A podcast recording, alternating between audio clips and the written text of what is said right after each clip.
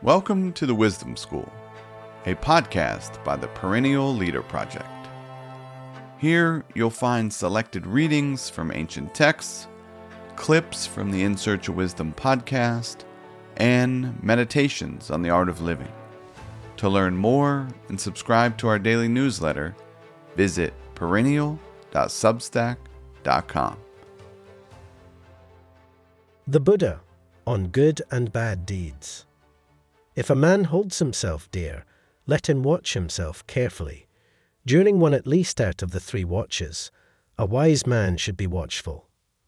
Bad deeds and deeds hurtful to ourselves are easy to do. What is beneficial and good, that is very difficult to do. By oneself the evil is done, by oneself one suffers. By oneself evil is left undone, by oneself one is purified. Purity and impurity belong to oneself. No one can purify another. Let no one forget his own duty for the sake of another's, however great. Let a man, after he has discerned his own duty, be always attentive to his duty.